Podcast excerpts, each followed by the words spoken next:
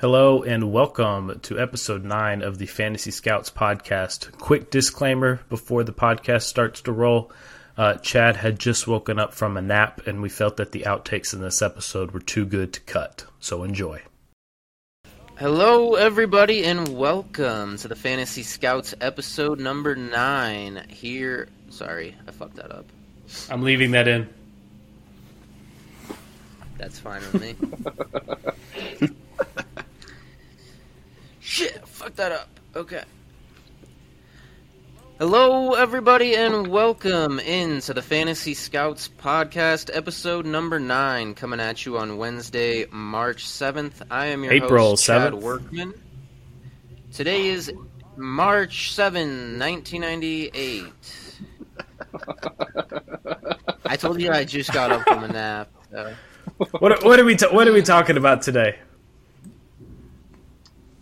No. We're talking about uh, Would You Rathers. Rookies vs. Vets edition. Alright. This is the. This is the one, Andrew. I could feel it. I got you. Feel it in my plums. Feel it in my deep blue plums. With a, bl- a bluish hue. Hello, everybody, and welcome to the Fantasy Scouts podcast, episode number nine, coming at you on April 7th. I am your host, Chad Workman, joined by Matt Nine, Andrew Woodruff, and today we got Chance Hopkins on the show to discuss uh, some would you rather scenarios between rookies or veterans. Um, I want to remind you all to head on over to patreon.com backslash fantasy scouts and check out the, the consistent and constant content that we are putting out there for you.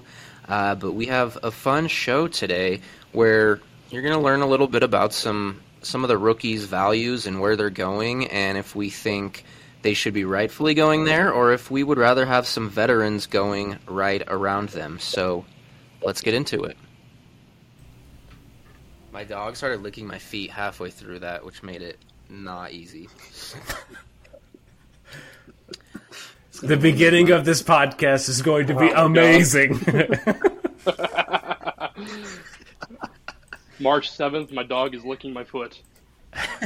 oh my lord. Dear diary. Sorry, I'm off the rails today. Um,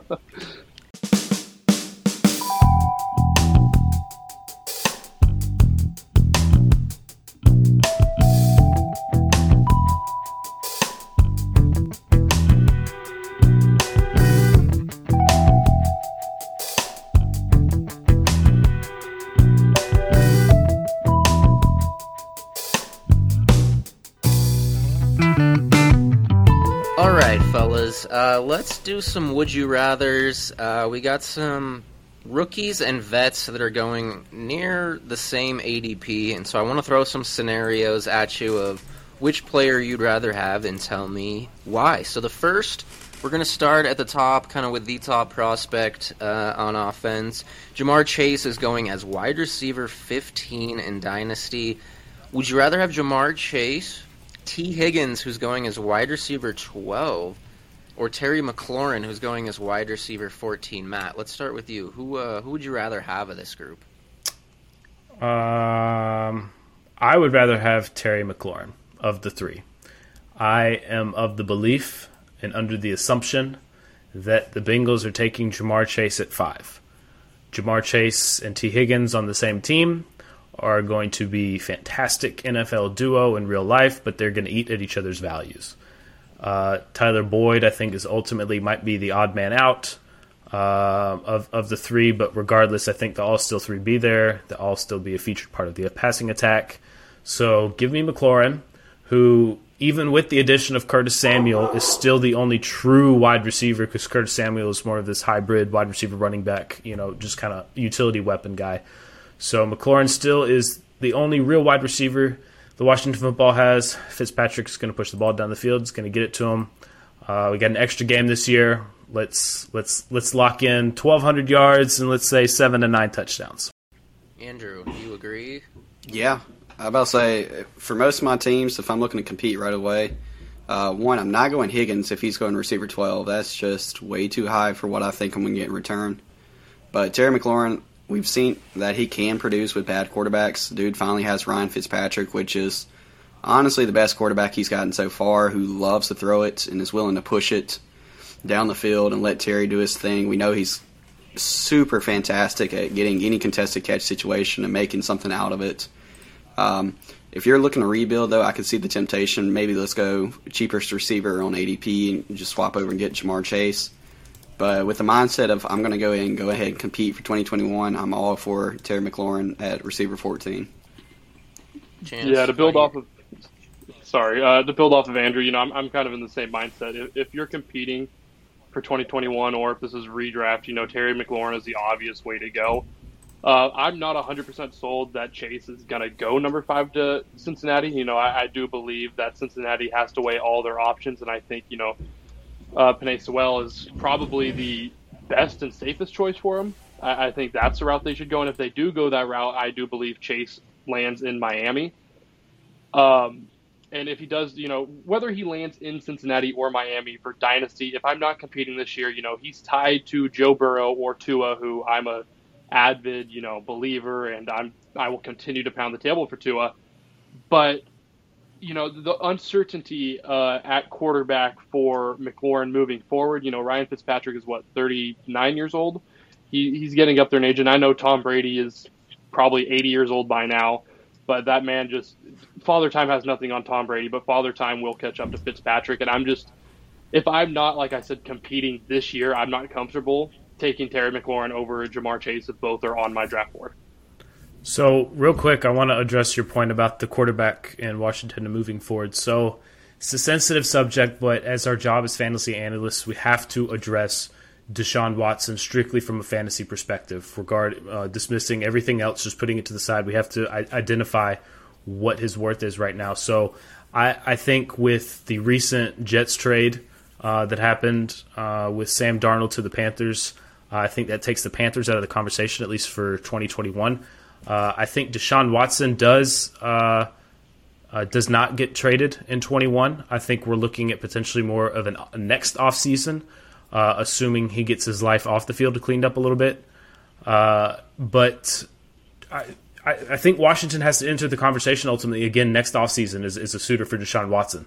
So even you're taking Terry McLaurin here over Tee Higgins Ja'Marr Chase.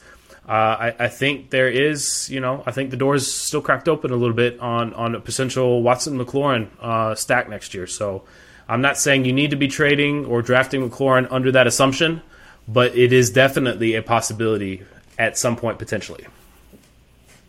Yeah, it's it's also a possibility that you know Miami's been a huge hot button trade rumor for Watson. Um, and like you said, I don't think Watson will be traded this year. Uh, if he is, it'll be before the trade deadline. I don't think it's going to be you know anytime before the season starts with everything off the field happening. Uh, but yeah, I mean, I totally understand where you're coming from. Washington moving forward, they can't rely on you know draft or anything like that. Like if Watson becomes available next year, Fitzpatrick signed a one-year contract, if I'm not mis- mistaken. That they need to keep an open mind to Watson. And when it comes to assets, you know, Miami just traded back up to six. They traded down to was it 11 or 12? 12. They acquired future firsts, uh, a third, so they got more assets in the future, which makes me believe that you know if Tua doesn't progress like I believe he will, like a lot of people do believe he will, that they could also make a move for Watson, you know, before the trade deadline or next year, which is kind of also something that should be weighed in, but not necessarily taken full, you know, advantage of. Right. And one other note about what Ron Rivera likes in Washington, he does not like young quarterbacks. He does not want to develop anybody. He wants a guy that's plug and play, starter day one. So keep that in mind.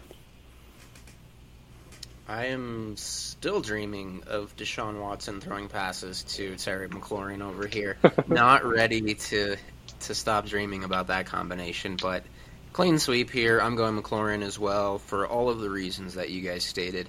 I too am surprised that Higgins is going as wide receiver 12. That's probably where I. That's gross. That's definitely where I draw the line. Yeah, that's absolutely disgusting. well repulsive. above where I draw the line. and Um, I mean, like, just I- think about that for a moment. I, he's the 12th best wide receiver in fantasy as of today, according to people drafting. That's ridiculous. I mean, he, he didn't even finish guess- in the top 30 last year. And now and now you're projecting him to finish as a wide receiver 1 with the possibility of bringing on somebody else you're projecting as a wide receiver 1 that makes no sense to me. I think a lot of people are sleep. Well, for one, it's you know maybe they're not counting on that immediate production. A lot of guys draft in dynasty, which surprises me. A lot of guys draft for a few years down the road, and I'm always trying to win today, tomorrow, next year, the year after. I mean, I'm trying to win from here on out, and I think a lot of people are also sleeping on the possibility that the Bengals are going to take Ja'Marr Chase or one of these top pass catchers. But um, even in the event that it doesn't, that they don't draft Chase, it's still a little bit too rich for me. Um, so yeah, I'm going McLaurin here um, as well. I think this next one is a little, little bit tougher. I'll tell you actually that I'm going with the rookie on this one. DeVonta Smith going as wide receiver 23. Kenny Golladay going as wide receiver 25. I think Golladay maybe a slight downgrade heading to the Giants. I'm not as high on Danny Dimes as others. I think DeVonta Smith is really good. What do you think, Andrew? Who are you taking here? See, so the big question comes down to where do we think Smith's going? Like personally, for me, I really think I think the Falcons are going to move back, and so I think that's going to leave Chase to go at five, and Smith go to six at Miami. That's what I think. Um, I'm about to say like that's that's just where I'm at right now with it. Uh, Smith doesn't go there, uh, the most popular landing spot I'm seeing is the Giants themselves, and so it could be a situation of well, who's receiver one for the Giants, and especially if it leans in that boat, I'm personally going with the vet Kenny Golladay because I think I think he's going to be the true number one. Daniel Jones is going to need somebody to trust and go to. I don't think Evan Engram is going to be your guy in the middle of the field. I don't. I know Saquon's going to be back. I know he's going to be a good check down option. But when it comes to getting down the field, I think Golladay's going to get a, a massive, massive ton of targets, and he's going to convert it and be useful, way higher than receiver 25 where he's currently going. Smith, like nothing against the talent. I've seen the talent. I believe it's there. I believe he could have came out last year, so I'm not worried about the whole fourth year guy coming back in and then producing.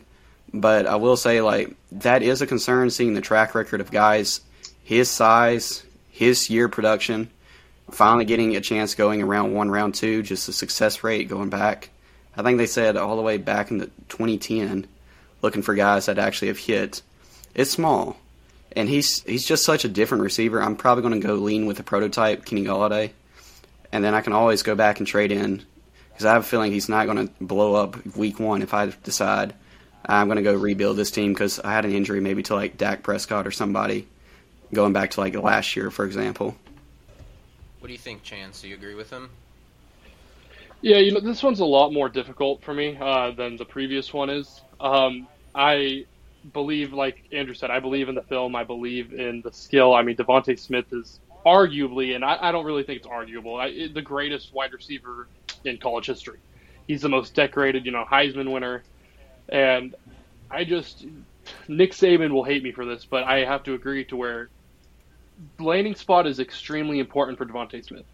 I I believe the connection with Tua, if he does land in Miami, uh, you know his his ability to separate, just being an overall an amazing receiver, something that you know Miami needs. I, they got Will Fuller to stretch the field, but you know DeVonta kind of plays a lot bigger than what he is, so he kind of is that you know jack of all trades receiver.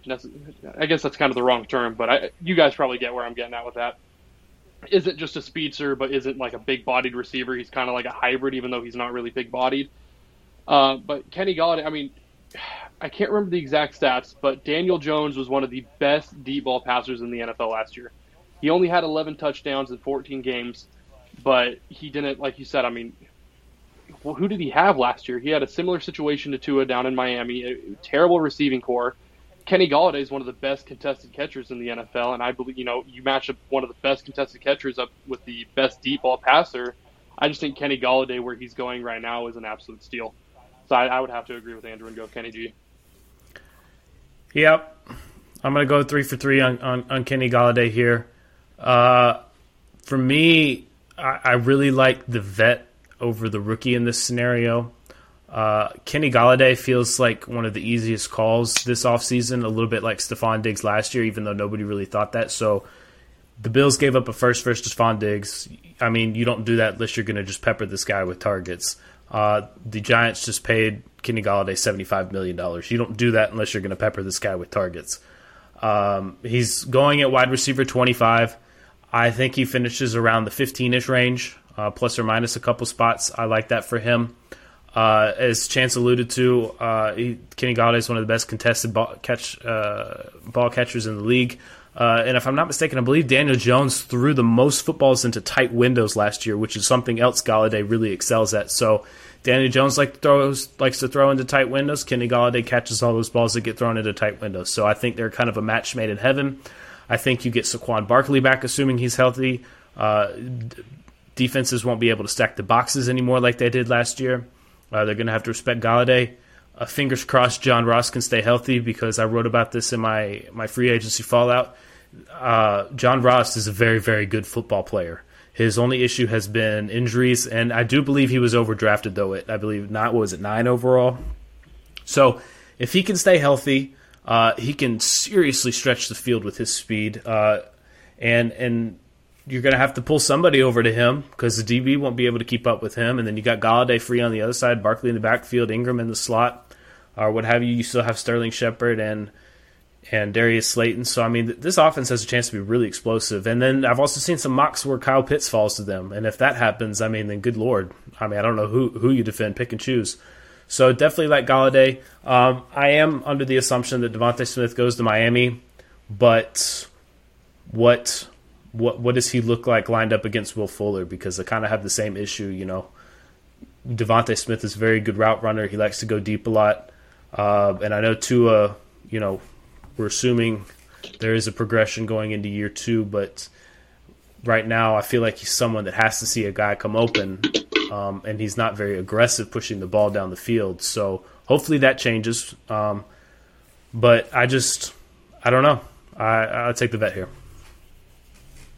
So just to kind of build off that, sorry, Chad, but uh, Tua actually, just like Daniel Jones, was a top five quarterback throwing into tight windows last year. So you Yeah, know, it doesn't necessarily need to see him open. I think he does. I think he does. Just and I'm just and I'm just going based off what we saw last year because you look at the two years at Alabama, he was always throwing to open guys. And then last year, we, we always talked about how he held onto the ball too long. He he didn't trust what he saw. So he was so used to seeing guys come open, he didn't trust that last year. So I think you get Smith back in there this year. You just work with him with the offseason. You know, there was that one clip I remember I, maybe it was against Washington. I don't remember who they were playing. Where Fitzpatrick was talking to him on the bench. He's like, "Dude, you got it. Just throw it. You see it. Just throw it." And I think that was part of the struggle last year. He just wasn't throwing it. He just didn't trust himself. So, we, we, week one, I mean, if he has this guy that he always knows is open, you got Will Fuller that can stretch the field. Uh, I don't know who's playing underneath Parker, uh, DeVante Parker, or something like that. Uh, if he just starts throwing, I think he's going to be fine. Yeah. I th- I think there's also a chance that the Dolphins draft DeVonta Smith. Does that change any of your guys' outlook? No, I'm still going to take the guy that's getting paid $75 million, who's the clear one. Yep, same here. And about to say, so I looked it up. I was I was trying to think back to it because I mean I saw it on Twitter, and so I got to credit to it. Uh, Matthew Freedman or at Matt F the Oracle on Twitter, he puts a list together from 2011 to 2020. Uh, round one receivers that had four plus years, so four or more years in college experience before they got declared and drafted. We've got Brandon Aiyuk, seems like a good good hit right there. Corey Davis, you can argue. Uh, Mike Williams, John Ross, Corey Coleman, Josh Doctson, Kevin White, DeVante Parker, Phillip Dorsett, Tavon Austin, Justin Blackmon, Michael Floyd, Kendall Wright, AJ Jenkins. The list doesn't look that great. Now I know there's a couple years in there where it's just bad receiver classes, so everybody was not good in those classes. But the last guy we saw with that kind of situation to come out and produce a just a top 24 season, uh, somebody else I can't remember who put it out there. The last situation we saw that was Roddy White, which is throwing it way back. So I'm just I'm not wanting to risk the outlier when I got the surefire cheap option as a vet personally. Yeah, and I, I, How many of How many of them won the Heisman, Andrew? Oh, Uh, yeah, probably zero. NFL does not care about that. I don't care about a trophy. But ag- again, again, you guys listening, you have to remember it's like we're looking at this as ADP right now. DeVonta Smith is going at 23, Golladay's going at 25. I would be flabbergasted if DeVonta Smith finishes as a top 24 receiver his rookie year. I would be blown away. Whereas I think Kenny Golladay has a very good chance to finish close to wide receiver 15, and he's going for a high end wide receiver three right now. Yeah, but are we not projecting out the long term? I mean, if I'm drafting a startup Two year dynasty- windows. Two year windows, bud. No, yeah, no, I agree. I think DeVonta Smith's upside is incredibly high. I don't love like possession wide receivers on a bad offense, and I know the Giants. Maybe it's uh, unfair to call them a bad offense. I know they're getting Saquon back. I just, I don't know how many red zone opportunities they're going to have, and I don't. I'm not as bullish on him with the Giants, I guess, as you. I feel like we're going to get that opportunity with DeVonta. We'll get like nine, ten weeks into the season, and people are going to be really disappointed with the production he's put up, even though it's probably been okay. They're just it's not as much as the hype has built up to, and there's going to be a buy window there. And I would not hesitate trading a 22-1 wherever it is, unless it's the 101 for him. And then you still took Golladay wherever you did in your startup, so then you end up with both ultimately. That could be true. And I I drafted Golladay in a startup um, a few weeks back, so I like this price tag for him for sure. Like, I just don't know. I, I mean, that's kind of where I see him though. I see him more as like a low end two, honestly, more than I do like a high end, maybe like a mid two, uh, a mid two wide receiver two. Um, I just think like a year from now, I feel like DeVonta Smith is going to be the more sought after player, and I would rather It's possible. Yeah, I, I see that, but you know, like Matt alluded to, there's going to be a buy window for DeVonta Smith during his rookie year. He's there. There's going to be a slim chance that he will finish as a top 24, 25 wide receiver. Uh, if he does, I wouldn't necessarily be surprised, like Matt was saying, but you know, I, I'd be, I'd be wowed. But it, I, I'm. I mean, his It's not something I'm not expecting. his ADP suggests it right it. now that people think he's going to finish as Yeah. a top 24 wide receiver. And I, I cannot get behind that right now. So the hype is out of control for Smith. That's why I think that buy window is going to be there. You know, come week nine, he's probably like wide receiver 40 or 38 or something like that. And then people are going to be like, oh, he's not producing those numbers that I drafted him at 104 or 106, whatever it was. So then you throw in, I'll take him off your hands, give him 22 1 and, and something else. yeah. Yeah, that's that's a that's a very good point, and that's something fantasy managers need to be aware of. So, excellent point on that one. Um, let's shift gears to the other Alabama wide receiver. Jaylen Waddle is going as wide receiver 36, and I actually really like this one. Would you rather have Jaylen Waddle or Deebo Samuel going as wide receiver 37? So they're going right next to each other. This one's really interesting. Let's start with you on this one, Chance. Yeah, I'm, taking Waddle uh, five days a week, seven days a week, and eight times on Sunday. You know, whatever the saying is. I at those at that ADP. Let, let's put it in perspective. If Waddle never broke his ankle, DeVonta Smith does not win the Heisman. DeVonta Smith does not become an undisputed ten our top ten pick in the NFL draft.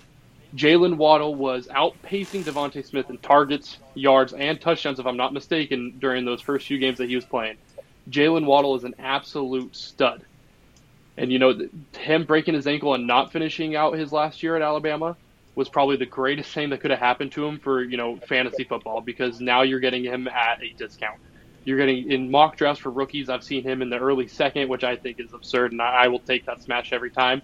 And a wide receiver, what was it, 35, you said? 30, 38? 36. 36. 36, okay, right between two numbers, I guess. At wide receiver 36, that's absolutely something I'm willing to take a stab downfield.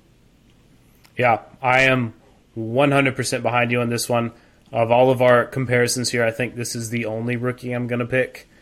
Uh, just because I have a hard time trusting rookies who have never played it down in the NFL before. And I don't even know where they're playing uh, because it doesn't matter where they're drafted. Anybody could be a bust. So, I But for ADP right here, give me Jalen Wilder over Deebo.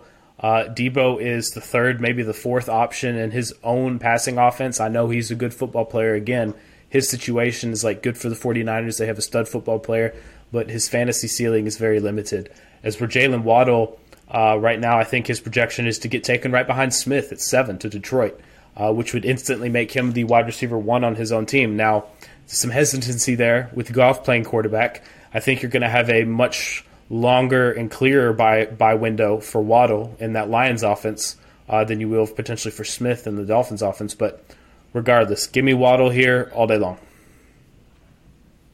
Yeah, I mean it's it's it's an easy choice to go for the rookie here because I mean we've seen the hype on Deebo, but it's year three. He's now taken over by Kittle for sure. We um, I believe most of us at this point have gotten behind the Aiyuk train and believe he's their number one receiver. And so if I want the number three option or a guy who's probably going to get top 12 draft capital minimum as well, uh, who has a potential chance, especially if he goes to the Lions, to be their receiver one, yeah, I'm going to shoot for that upside at this point because it, it just worries me. We've seen Deebo Samuel, his talent's fantastic, but the injury is two years in a row. Like, I'm starting to wonder, like, at what point does the team go, nope, we're not moving on with this guy. We're going to stick with these two guys. He's going to be just a rotational guy, so we keep him healthy. And when it comes to fantasy, I don't need a rotational guy. I need a guy who I believe is going to be on the field every single snap as possible and is going to produce. And chance, I mean, you already hit it. Jaylen Waddle was fantastic his past year. So I'm going to go with receiver 36, the rookie. I will say though that Waddle doesn't profile as your alpha one receiver, so it wouldn't sh- it wouldn't shock me if somewhere down the road they got a much more physical guy to come in there and Waddle takes a little step back. But for where he's going and for 2021, I think he's a great, great spot. See, and that's why I've seen a lot of mo- rookie mocks take or have the Giants take him, and I would, especially if the Giants take him, I would absolutely take Waddle at wide receiver 36. I mean, I'm already absolutely, but like, it, if I could get any more absolute, it would be the Giants taking him over the Lions taking him at seven. It's tough. I, I, I see what you're saying. It's just tough to imagine that one he makes it there, and two they sign John Ross. I don't think that they're looking to mm. to you know get Waddle. Forgot about John Ross. Not gonna lie, he's a little forgettable. That's, yeah, he's he's extremely forgettable. Sorry, Matt. Um, yeah, no, I, I guess I expected a little more love for Deebo, but yet I completely agree with everything you guys said. We'll make it a clean sweep. Wow, a clean sweep, and I won't spend too much time making the points that you guys already did. But um, Waddle, through the first four games of the Alabama season, he was outproducing Smith by about 100 yards, same amount of touchdowns, but just shows the type of player that Waddle is. Um, maybe this one will get get us a little closer to some of you guys. Uh, Rashod Bateman going as wide receiver 27 versus DJ Chark going as wide receiver 28. Matt, who do you like here? DJ Chark, No questions. No questions asked. First, the projection. Uh, I, am going off what has been talked about, what I've been seeing, what I've been reading and hearing. Uh, it could change depending on landing spot, but right now, Rashod Bateman is seems like he's either going to play for the Ravens or the Bears, and I don't like either one of those landing spots. Uh, if he goes to the Ravens, I don't care if he's the one. I don't care if he's a superior one. It, it makes a super alpha tier one. It makes no difference. Lamar Jackson's throwing the ball; he's not going to be able to hit him. Uh, and then Andy Dalton, who in every statistical category was worse than Mitchell Trubisky over the past three seasons. Also, don't want him throwing, uh, catching balls from from Andy Dalton. So I don't want Bateman. DJ Chark, on the other hand, there's been some talks and some trades. We'll see. Uh, but regardless, I don't think he's going to be there past this year. I think he's going to be free agent 2022. Uh, and he's going to sign with somebody as the one. DJ Chark is more athletic than DeAndre Hopkins in almost every category. He's, I think, I think he's a little bit taller. I definitely know he's faster. He's more agile now. De- DeAndre has been around a little bit longer. He's got much better hands. Like un, un, unquestioned, one of the best receivers in the league. But DJ Chark has that kind of ceiling. Like if, if he can get past these ankle injuries uh, and and get with a legitimate quarterback that's not named Gardner Minshew or Mike Glennon or Jake Luton, uh, then then he could really be somebody special. He, I mean, we saw him.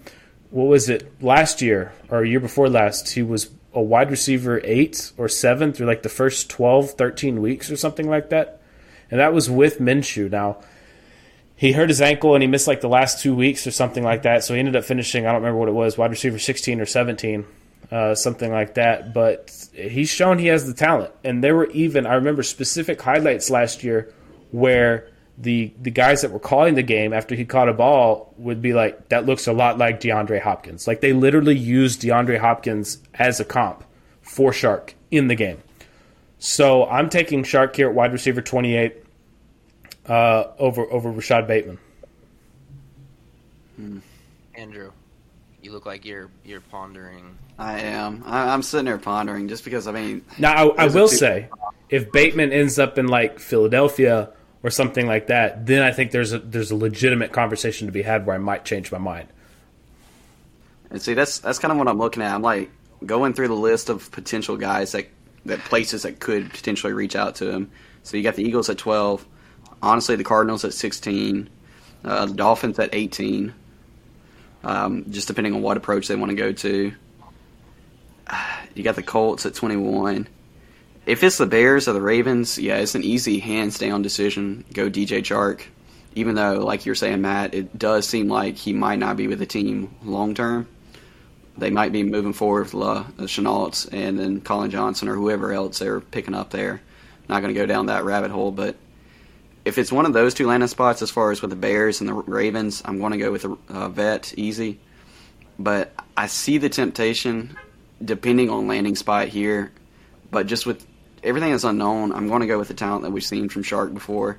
I believe he has it. There's not many places I think he would be traded to that would lower his value from where it is already. And I think he can end up returning what you want. What what if Right he now. what if he goes to Tennessee? Because they hundred percent would make that move because because they let Corey Davis walk, and I, I would hate that spot too because of AJ Brown is already there. You talking about Bateman or Shark Bateman. to Tennessee? Bateman. If the Titans if the Titans take him at what are they picking twenty two? Yep, 22. I wouldn't hate it, honestly. Uh, if it was Bateman there, I mean, we got him locked in as receiver two, obviously, but Tannehill does good on the play action. So, I mean, I think he could have similar production, if not beat Shark, if he lands in a good situation like that. So you But again- so at at wide receiver twenty seven, you think Bateman meets that criteria in Tennessee, and AJ Brown still finishes as a top five guy? Yeah, I would say that. Wow. Well, think about it. Jonnu Smith's not there. I mean, who is the next best guy? Because it's not Derrick Henry going to get all the passes. We know that.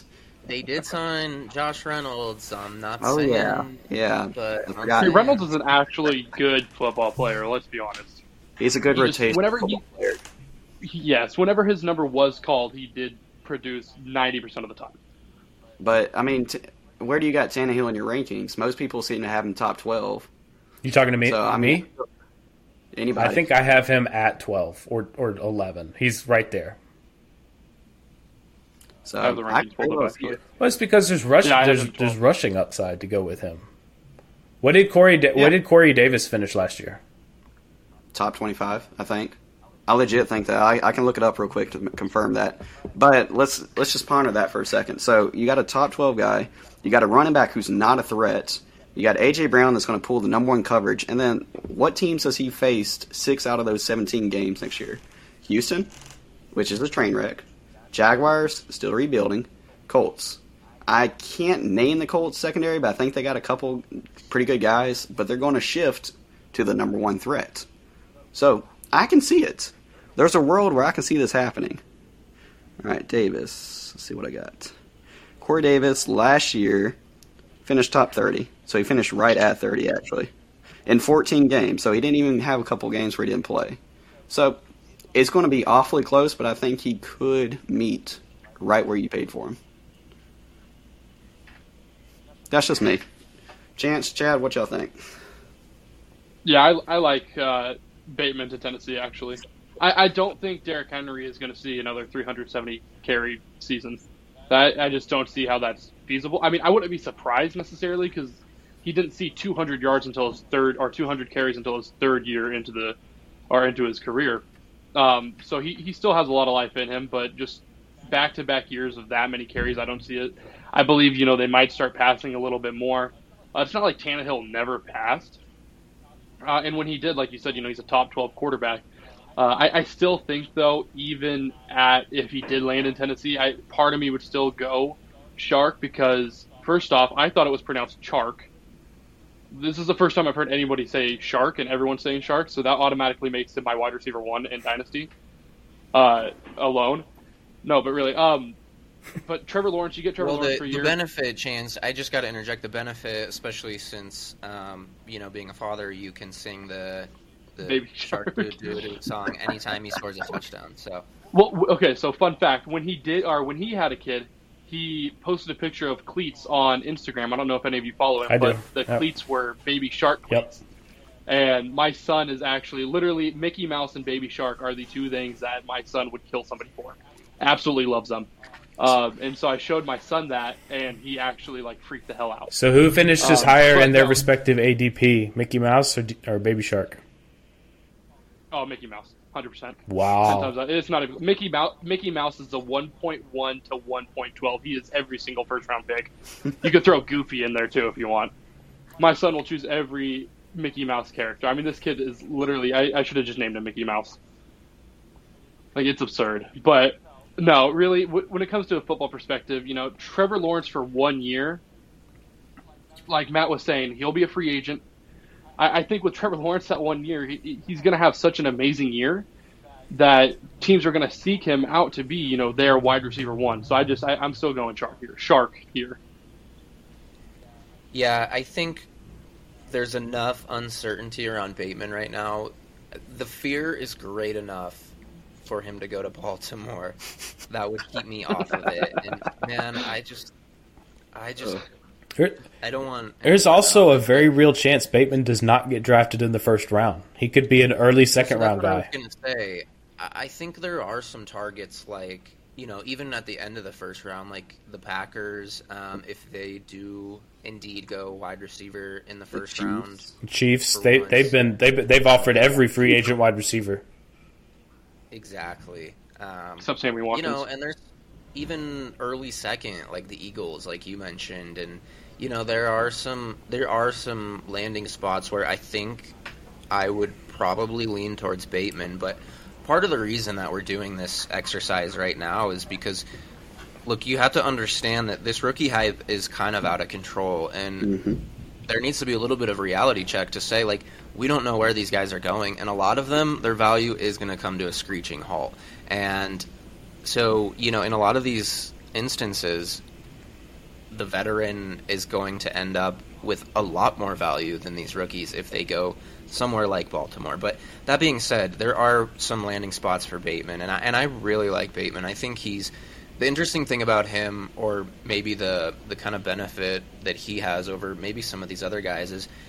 In my eyes, and just watching the film and kind of evaluating him, he's pretty much NFL ready. Like he does everything well, and I think he's one of those guys, kind of like Tee Higgins last year, where like people weren't in love with Higgins with his you know landing spot and just not being I don't know the most exciting wide receiver, but he just came in and just produced right away, and I think we could see that from Bateman in the right landing spot. But ultimately, yeah, getting Shark with Lawrence this year, and then being a free agent and getting to to pick his spot next year, um, I'm probably leaning Shark there as well. Let's get into the running backs now.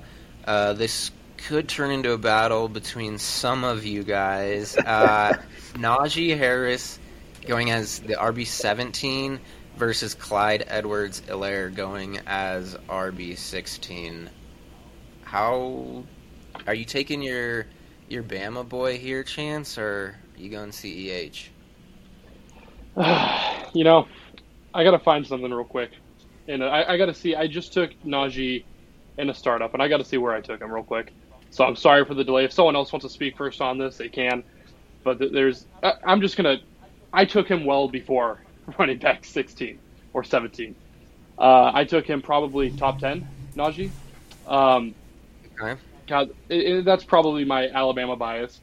But realistically, Najee Harris is an absolute animal. And I know we talked about this on the last podcast I was with the uh, patron only podcast. We talked about Najee Harris being an amazing NFL running back, but not so great of a fantasy uh, running back. I, I disagreed then. I still disagree now. I, I think his NFL success will translate to fantasy success. Um, it, it, I don't want to sell CEH short. I, I still believe in CEH. I've been buying him everywhere I can because a lot of people are still down on him. You know, you get drafted to the Chiefs, everyone expects you to be the second coming of you know Jesus, and um, which which is unfair to rookies. But I just I I can't not take Najee Harris. Yeah, in our fantasy Over scouts in our five. fantasy scouts startup, you took him at RB nine. Where does Yeah, that's what. Okay, that's. I, That's that's that's really steep for me. Yeah.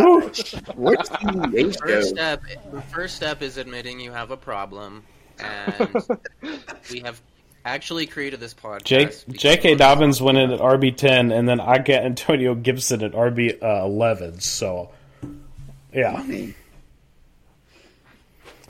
yeah, I, I I'm looking at the draft board. I'm going CEH here uh, over Najee.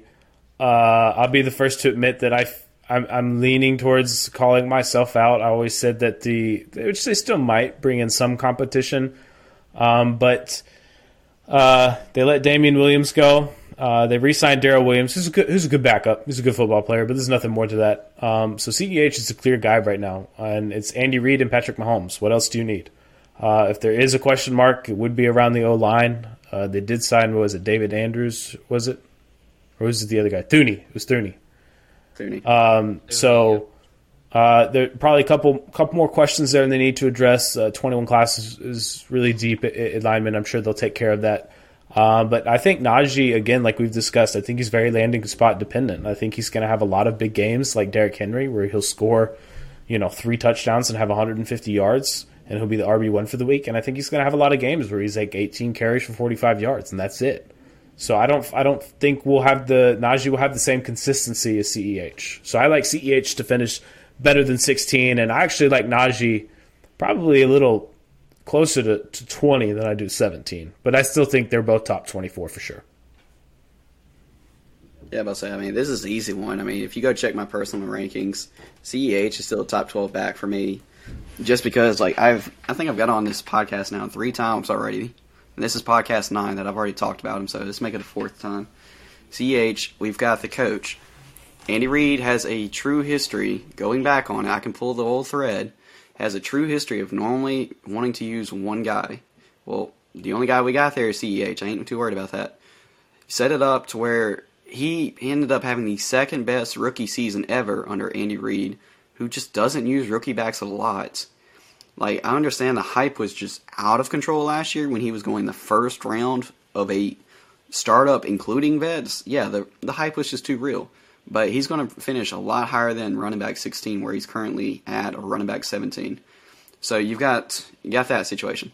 You've got it set up to where they're in an explosive offense, so we know they're going to score points. You want running backs in explosive offenses. Not too often do we see a guy like Saquon Barkley, who is in a bad offense at the time when he came in, still produce very high. You want it set up in a good situation with a good offense. And the dude is going to be able to, he's versatile. We know he can catch and run the ball pretty well. So he's going to sit there and produce well. Najee, I just, I don't know where he's going. Like, there's so many different situations there that he could land poorly and not give you even what CEH is going to give you. Possibly, like you said, Matt, not even RB seventeen. So yeah, there's there's a good chance I would always lean I mean- CEH to. Let's think about this for a minute. Najee produced a lot for over the course of the last two, two and a half years at Alabama, behind, Yep. what is it, six top 60 picks, something like that over the course of the last two years. And let's say, for purposes of discussion, that he goes to Pittsburgh, which I think is a terrible landing spot, at least for 2021 for him. I know, I know he's better than Conner. I know he's better than Snell, and I know he's better than McFarland. But at least McFarland can get open in space, and he could, get, and he even couldn't do it. So I'm just saying, if you put Najee behind a bad O line, how confident are you that he can actually create on his own and get free? Because he's not fast. We've talked about that. His longest career rush is like 53 yards. So anybody, I can track him down from behind. But I just don't know. He's so landing spot dependent for me because I just don't know if he's going to be able to produce behind a bad O line. Now I know you know, in this scenario, you know, I know the Steelers are trying to work on fixing their line and stuff like that. Maybe 2022 would be better. But again, taking him at 17, or even if you're a crazy person and you take him at nine, I just, I, I just don't know if if he's gonna give you the consistency that you want. I'm sure we'll see flashes, but I just also feel like there's going to be just as many downs. Yeah, I'm definitely going CEH on this one, just based on you know no matter how you feel about Najee Harris, Andrew, you've been on CEH all off season, and I've been fairly close behind. But I mean, you you've made all the points for me. I don't need to say a whole lot besides that. I like CEH's chances to really explode this year. Um, Chance, did you have any last rebuttal? You looked like you maybe wanted to say something, or I don't know. I if will you just double are- down on taking Najee Harris at RB nine. You wanna- double down. I, you wanna make a don't think wager? He'll finish as a Wow. top ten. I don't think he'll finish as top ten. Are we are we saying like wager on top ten or just wager on being higher than Edwards Helaire at the end of the season? Because I won't bet on top ten. I don't think Harris is going to be top ten. I will bet on him finishing higher than Edwards Helaire. Sure. I I, right, I, I, I'm I, I don't I don't bet anything crazy. Just ten dollars, just a little stake in the game. So I yeah I'll I'll say we go. Edwards Helaire finishes higher than Najee. All right, I'll We say have Najee our- finishes higher than Edwards Helaire. Done. Any conditions, number of games played per game basis. What we doing? Well, I mean, if one of them gets hurt week two and they miss the rest of the season, I mean, obviously, I think injury dependent. So I, I'd like I'd like them to be at least within two games. So we got 17 games. Uh, I, if one plays nine and the other plays 11, I think that's fair. But it's, once we get further apart than two games, then I think I like that. I think that's fair. We have our very first live bet on air, and I I tried to push one on Sam and Matt. But I don't know if that was last. we week. did. We made that one off the air. Yeah, they'd already done that one. But I think there was another one. But anyways, I'm excited to see a bet happen here. I'm going to keep a list because I want this to be a more regular. Let's do it. occurrence. We need to uh, Ooh. I'm start putting some skin in the game. Let's do it. All right, let's uh, let's move on to Javonte Williams. I uh, you know I had a hard time because originally I wanted to to put uh, Joe Mixon as the the guy here to debate. Javonte Williams is going RB twenty four. Mixon is going RB twenty one. And then I thought maybe David Montgomery is a better fit at RB twenty two. So let's just do them all. Um, which one of the three do you want? And I guess who would be your second? Also, uh, Matt, how do you how are you going after these guys? Hmm. I think I'm going to go Mixon as my one, and Williams is my two, and then Monty is my three. Uh, back when I was a young, a young noob in the fantasy game, I, I made a bet with with Andrew. Uh, I forget what it was, like twenty or twenty five dollars, something like that. That either It was twenty. either in 2020 or 2021, Joe Mixon would finish as a top three back. Uh, so I, I still have one more year on my side, but the chances of that are hmm, disappointing. They're in my favor. But as far as RB twenty one goes, I definitely like him to finish better than that. Um, he gets his old running back coach back. Uh, the line, I mean, we could talk about Burrow being protected, but the line also helps Joe Mixon tremendously as well. So I, I, I think I think he's going to get used a lot more. Uh, then we switch over to Javonte Williams. I like Javonte Williams' the talent better than I do David Montgomery, even though I don't have a landing spot yet. Um, and then and then with David Montgomery, you switch over to him, and it's like you have Andy Dalton and Allen Robinson. Who else is going to open that offense for you? Teams will be able to stack the box. They play in the NFC North, which is typically known for very good defenses with the Vikings and the Packers and the and not so much the Lions. So we're going to leave them out. Um, but yeah, I like Mixon to finish better than 21. Uh, Javonte Williams landing spot dependent. 24 actually feels right about right. And uh, David Montgomery also, hmm, 22 feels high for me. Yeah, Yeah, I'm I'm in about the to say I'm boat. pretty much behind you. Uh, but I'll I'll jump on the David Montgomery part for a second, and I'm sure Sam's gonna listen to this later, and I know that's a guy like he's saying everybody's down on. But did we hear the recent news? And it might not be so recent. I might be behind. Who the Bears are now going to be letting call the plays again in 2021? Yeah, exactly. Yep. When Montgomery broke out, Yeah. it was because Matt Nagy decided to step back and let somebody else call the plays, and now Nagy's coming out and going, "Yeah, actually, I'm going to call the plays again." So we've got a coach that I do not think should be calling the plays, an offense that I don't think is going to be ready, a tough schedule as far as his other conf- division opponents, and then the fact that like Tarik Cohen is coming back and is going to have a role. Is he going to be successful at it? No, probably not. But he's going to have a role just enough to keep Montgomery from shooting back up into the stars and finishing really high again. So I do prefer Mixon first at RB twenty one. In this comparison, I will double. I will actually go on Mixon. I'm okay with this. Um, Javonte Williams, I'm very interested to see where he lands, but I think for an RB twenty four price, I mean, I feel like that's just going to be his floor right there. He's going to be very close to where Montgomery's going to be. So it's either take the, him with the unknown or with better upside, or go for the vets. and I'm just going to lean the rookie there because I think he's going to land in a decent situation. Yeah, I, feel the same way. I mean, there, there's really not much to be said that hasn't already been said. Joe Mixon's the most talented of the bunch. You know, the Bengals have the brightest future out of the bunch. I guess you can't really declare that for Javonte Williams since we don't know what team he'll land on. But since or Cincinnati, Chicago is another one of those teams where I'm just like Matt said. It there's Andy Dalton who's booty cheeks, and then you have Allen Robinson who's somehow amazing with all these terrible quarterbacks, and then there's nobody. I mean, I love Darnell Mooney, but like, can Andy Dalton realistically get him the ball? Like, will Andy Dalton realistically get him the ball? Our team, our defense is going to be, you know, afraid of Mooney. Are they really going to put a lot of focus on them like they will A Rob? I, I just don't see defenses not stacking the box a lot more often now that because at, at least Mitchell Trubisky, like, he wasn't awful. He wasn't great or anything, but he wasn't bad. He he was brought the rushing element and- that helped. Exactly, exactly. And so it's just that there was a downgrade in quarterback play. You know, they didn't make any splashing moves for any other skill positions. Tarik Cohen's going to be back. Their offensive line, who I don't even know if they made any moves for their offensive line, but it's never been great. And then you have Cincinnati, who is going to make moves. You know, they'll continue to address the offensive line, whether it's at number five or in the second round, they will, or third round. You know, whatever. I, I just I like Joe Mixon's upside, and on the fact that if I'm not mistaken, I'm pretty sure Cincinnati was open to shopping Bernard. Were they not? They still might. He, Yeah, st- he so still that- might that get traded. gives Yep. me hope. There's still the Mixon hype train lives on. If if they traded Bernard, I would definitely take Mixon in this scenario. I think the one thing that's always disappointed me, well, a few things, but he's definitely the most talented of this bunch, but also the fact that he hasn't caught quite enough passes.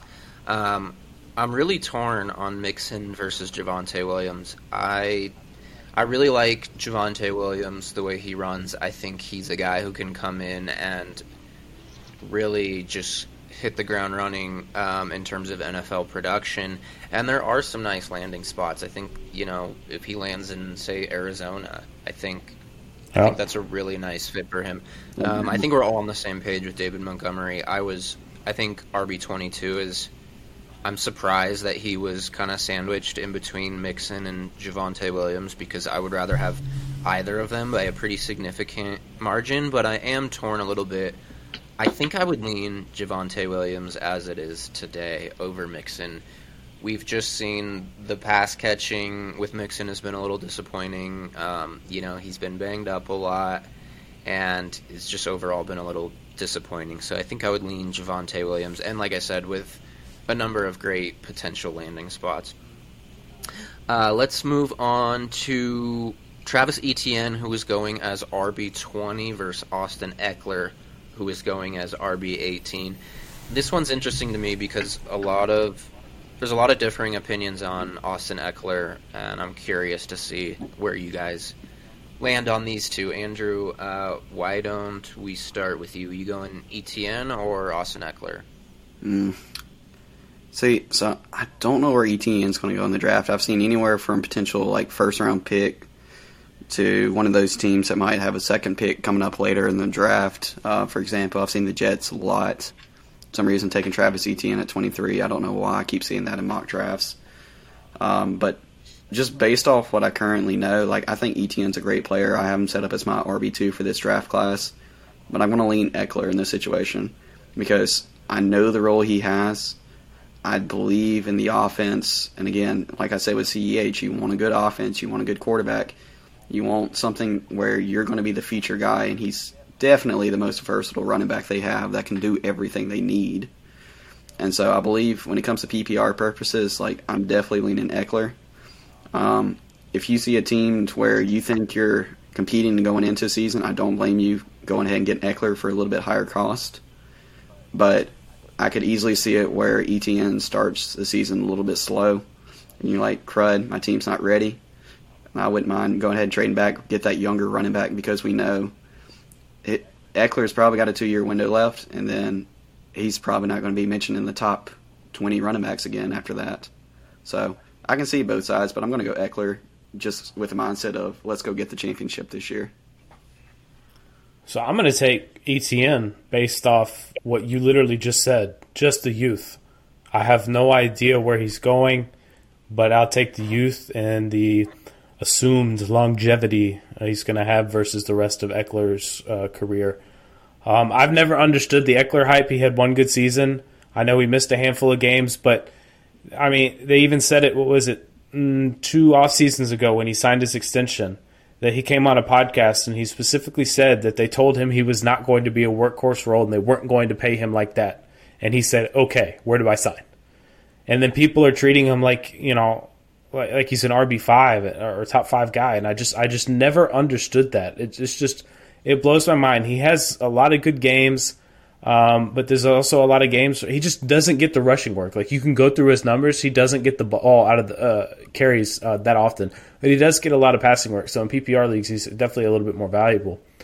Um, yeah, it, it's just pretty straightforward for me. I don't, I'm not a big Ekeler guy. I don't know what it is, so I'll just take, I'll take the rookie that's probably going to get drafted into a spot that they're going to want him to to produce day one, and he'll get the opportunity right away. Oh yeah, this is this is a little difficult. Um, Ekeler played what ten games. He saw 65 targets over that stretch. Uh, when Ekeler came back, Justin Herbert actually his performance, his yards in attempt, and stuff like that started to trend downwards because he started relying more so on Ekeler than you know he needed to. Um, and that that gives me hope for Ekeler because you have that whole. I mean, he like Matt said, he has that receiving work. Not really great as a rusher. Uh, he's not going to be a workhorse. ETN could be. Uh, th- this is really a coin flip for me, but I think because of the youth, like Matt said, I will go ETN in this situation. But I, I still think Ekeler's. I, I don't think you can go wrong with either one. Yeah, and I think Ekeler makes some sense here even you know given Etienne's youth because Ekeler will be 26, but a lot of these pass catching backs lifespan I think is a little bit longer than guys that are running between the tackles more often and taking a lot of these hits. Um, Ekeler does a bit of both, which is nice, and he does catch a lot of passes. I I would lean Ekeler here personally because of that, and I'm I may not be quite as high on ETN as uh, the fantasy football community is. And I just love Ekeler's pass catching chops, frankly. So in a PPR league, having that is truly just so valuable. Um, you don't have to worry. I like not having to worry as much in like a bad matchup. Like a pass catching running back that catches this many patches, cat passes is more matchup proof because it's not like oh, they're facing, you know, this run defense. Historically, they're not great against, so and so on and so on. If he's catching, you know, ten passes a game, that really doesn't matter as much. So, give me give me Ekeler here.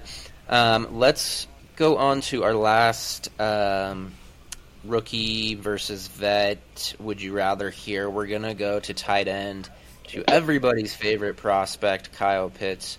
Maybe not everybody's, but mine. Um, going as tight end four.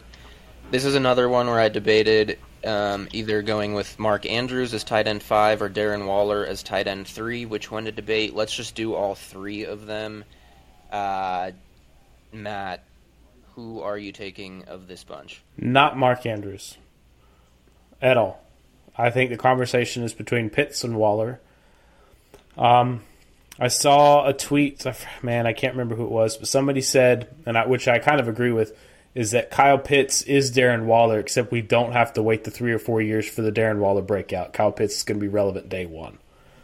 Um, so I like that. Um, I, I'm going to have to go with probably Pitts here, um, just based off athleticism, the where he's going to get drafted. Uh, he's going to be on a team that's definitely going to feature him. Uh, I think again, we always talk about how tight ends are slow to break out.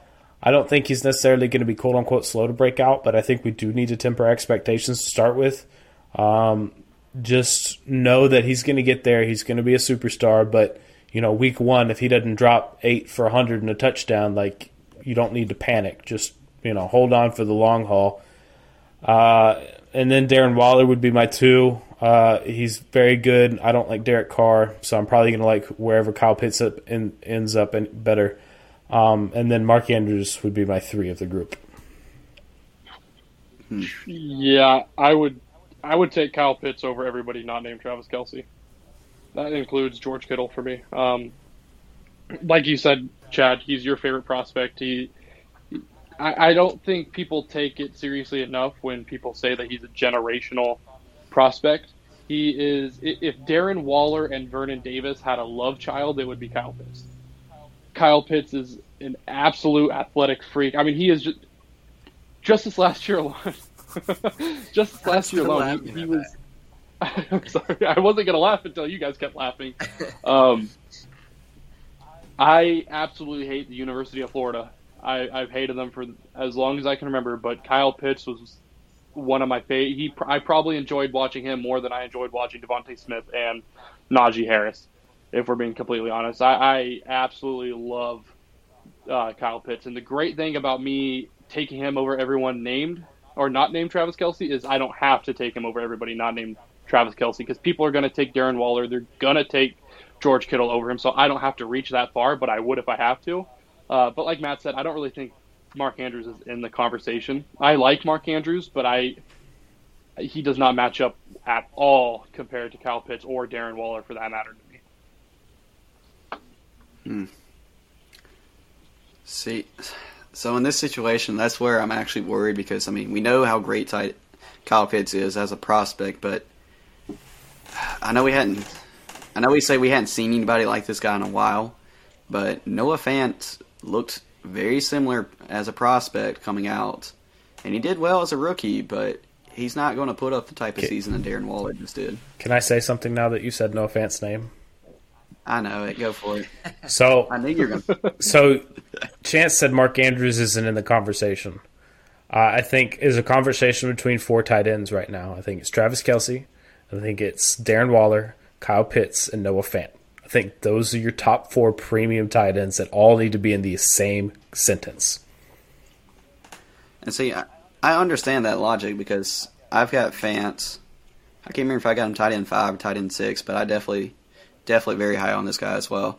But I think I would go Waller because I know he's going to produce. I'm not too worried about the receiver situation. Even if they add a rookie, like it's it's a very young receiver group in that offense right now for the Raiders. And I'm just hoping they find five linemen that can stand there and protect that offense anyway. So I think Waller's going to be dependent on a lot to get the ball and make something happen after the catch, which he does well. So I'm going to go Waller. I would probably go Pitts just because of the athletic freak nature of the prospect he is, and then Andrews I would probably actually put behind Fant at this point. So see, I think I think tough. Pitts is going to play like as a wide receiver three out of the slot a lot. That's why I think he's. I'm just not. I don't know if he's going to line up at tight end. I just feel like he's going to line up to just to mismatch somebody. Yeah, I see a lot of that happening as well, Matt.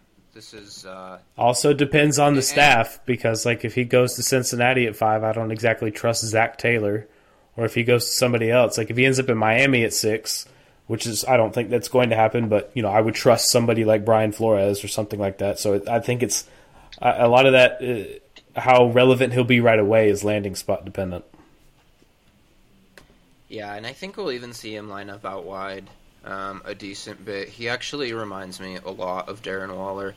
Um, and this is a really tough one for me because, like I said, Pitts is my favorite. I'd, I'd probably lean him, but uh, I like I like the Raiders' offense for Waller because it really runs through him, and I'm not sure Pitts is necessarily going to get that opportunity right out of the gate. Uh, so that's yeah, I mean, man, it's tough. I like Waller a little bit more in the short term, but Pitts more in the long term. So, um, yeah, but I'm with you guys that Andrews is is not really in the equation here. Um, I want to get to one last thing before we head out of here. Uh, there was a trade.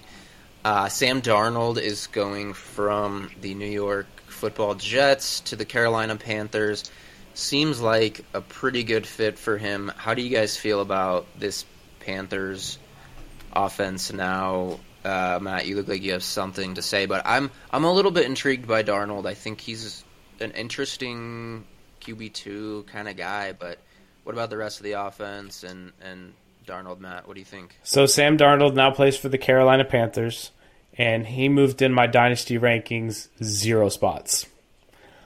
Sam Darnold has talent. He has. Uh, let me let me back up. Sam Darnold has right arm talent. In the head, not entirely sure it's there. Uh, I I don't I don't. This move is a so what who cares thing. I, uh, I what was it? I I dropped this in in the chat earlier. Let me pull this up real quick. Comparing Sam Darnold last year to Teddy Bridgewater last year. Now I don't think Bridgewater's that good of a quarterback. Teddy Bridgewater had uh, almost double the completion deep ball completion rate that Darnold did. He was had a higher completion rate under pressure. His adjusted yards per attempt was higher. His accuracy rating was higher, and his fantasy points per game was higher. So almost in every uh, statistical category we care about, Bridgewater was better than Darnold. And I think the difference is is that Carolina has a run game as to where the Jets didn't. So that's definitely going to help. But even though Adam Gase isn't that great of a head coach, and we always talk about him being bad, if you go back and watch the tape last year, Gase actually schemed the wide receivers open a lot. And Darnold just didn't see him, or he overthrew him, or he didn't throw it. So I think that's my biggest issue. So I think Christian McCaffrey in the backfield is 100, 1000% going to help Darnold. And maybe Darnold takes a step forward just to be somewhat more serviceable than he was the, for the for the Jets.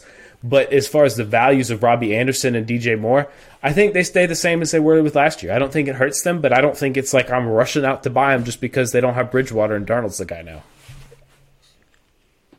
I'm rushing out to buy them because people are going to be panicking and selling them.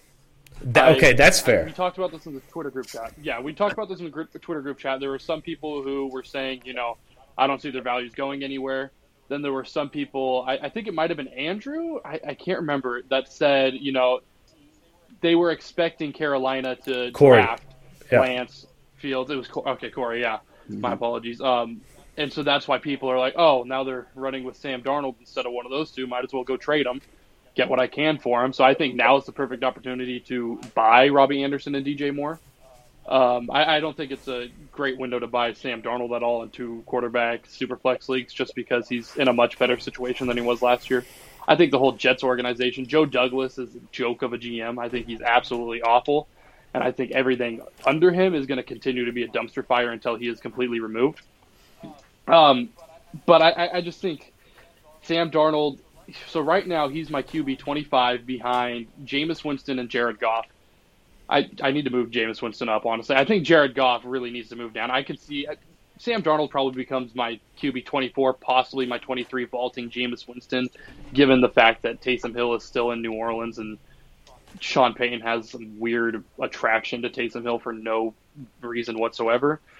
But I, I don't think it, this trade warrants enough of a jump in rankings for Darnold to actually really make a difference. I still haven't drafted him anywhere. anywhere. I, if I have any more startups before this season, I still won't unless he somehow falls to me in like an absurd round to where it's just too good of a value to pass up, and I have no other need on my team. But yeah, I, nothing really changes for me. I mean, other than buying Robbie Anderson and DJ Moore from panicked buyers in my leagues who are scared because Sam Darnold's in and it's no longer going to be Trey Lance or Justin Fields. I will say though they picked up his fifth year option right away, so he's going to get at least two years. So if you own Sam Darnold, mm-hmm. I don't know if anybody's rushing to buy him from you, so you might as well just sit on it and hope for the best. For those who do, they're going to be rewarded because Matt Rhule has a very, very friendly offense for quarterbacks. I was saying it all last year. Teddy Bridgewater was going to be a value where he was, and for the first part of the season, like he was, he produced well. I believe he came out ended up only with like 3,700 yards, but Matt Rhule's offense has a history of it's going to be slow the first year. The second year, you're going to see that efficiency pick up, the touchdowns start getting there, which kind of falls in line. We saw CMC miss most of the season. I believe he was ready toward the end, but the team said, "No, nah, we're not risking this guy. We just paid you this much money.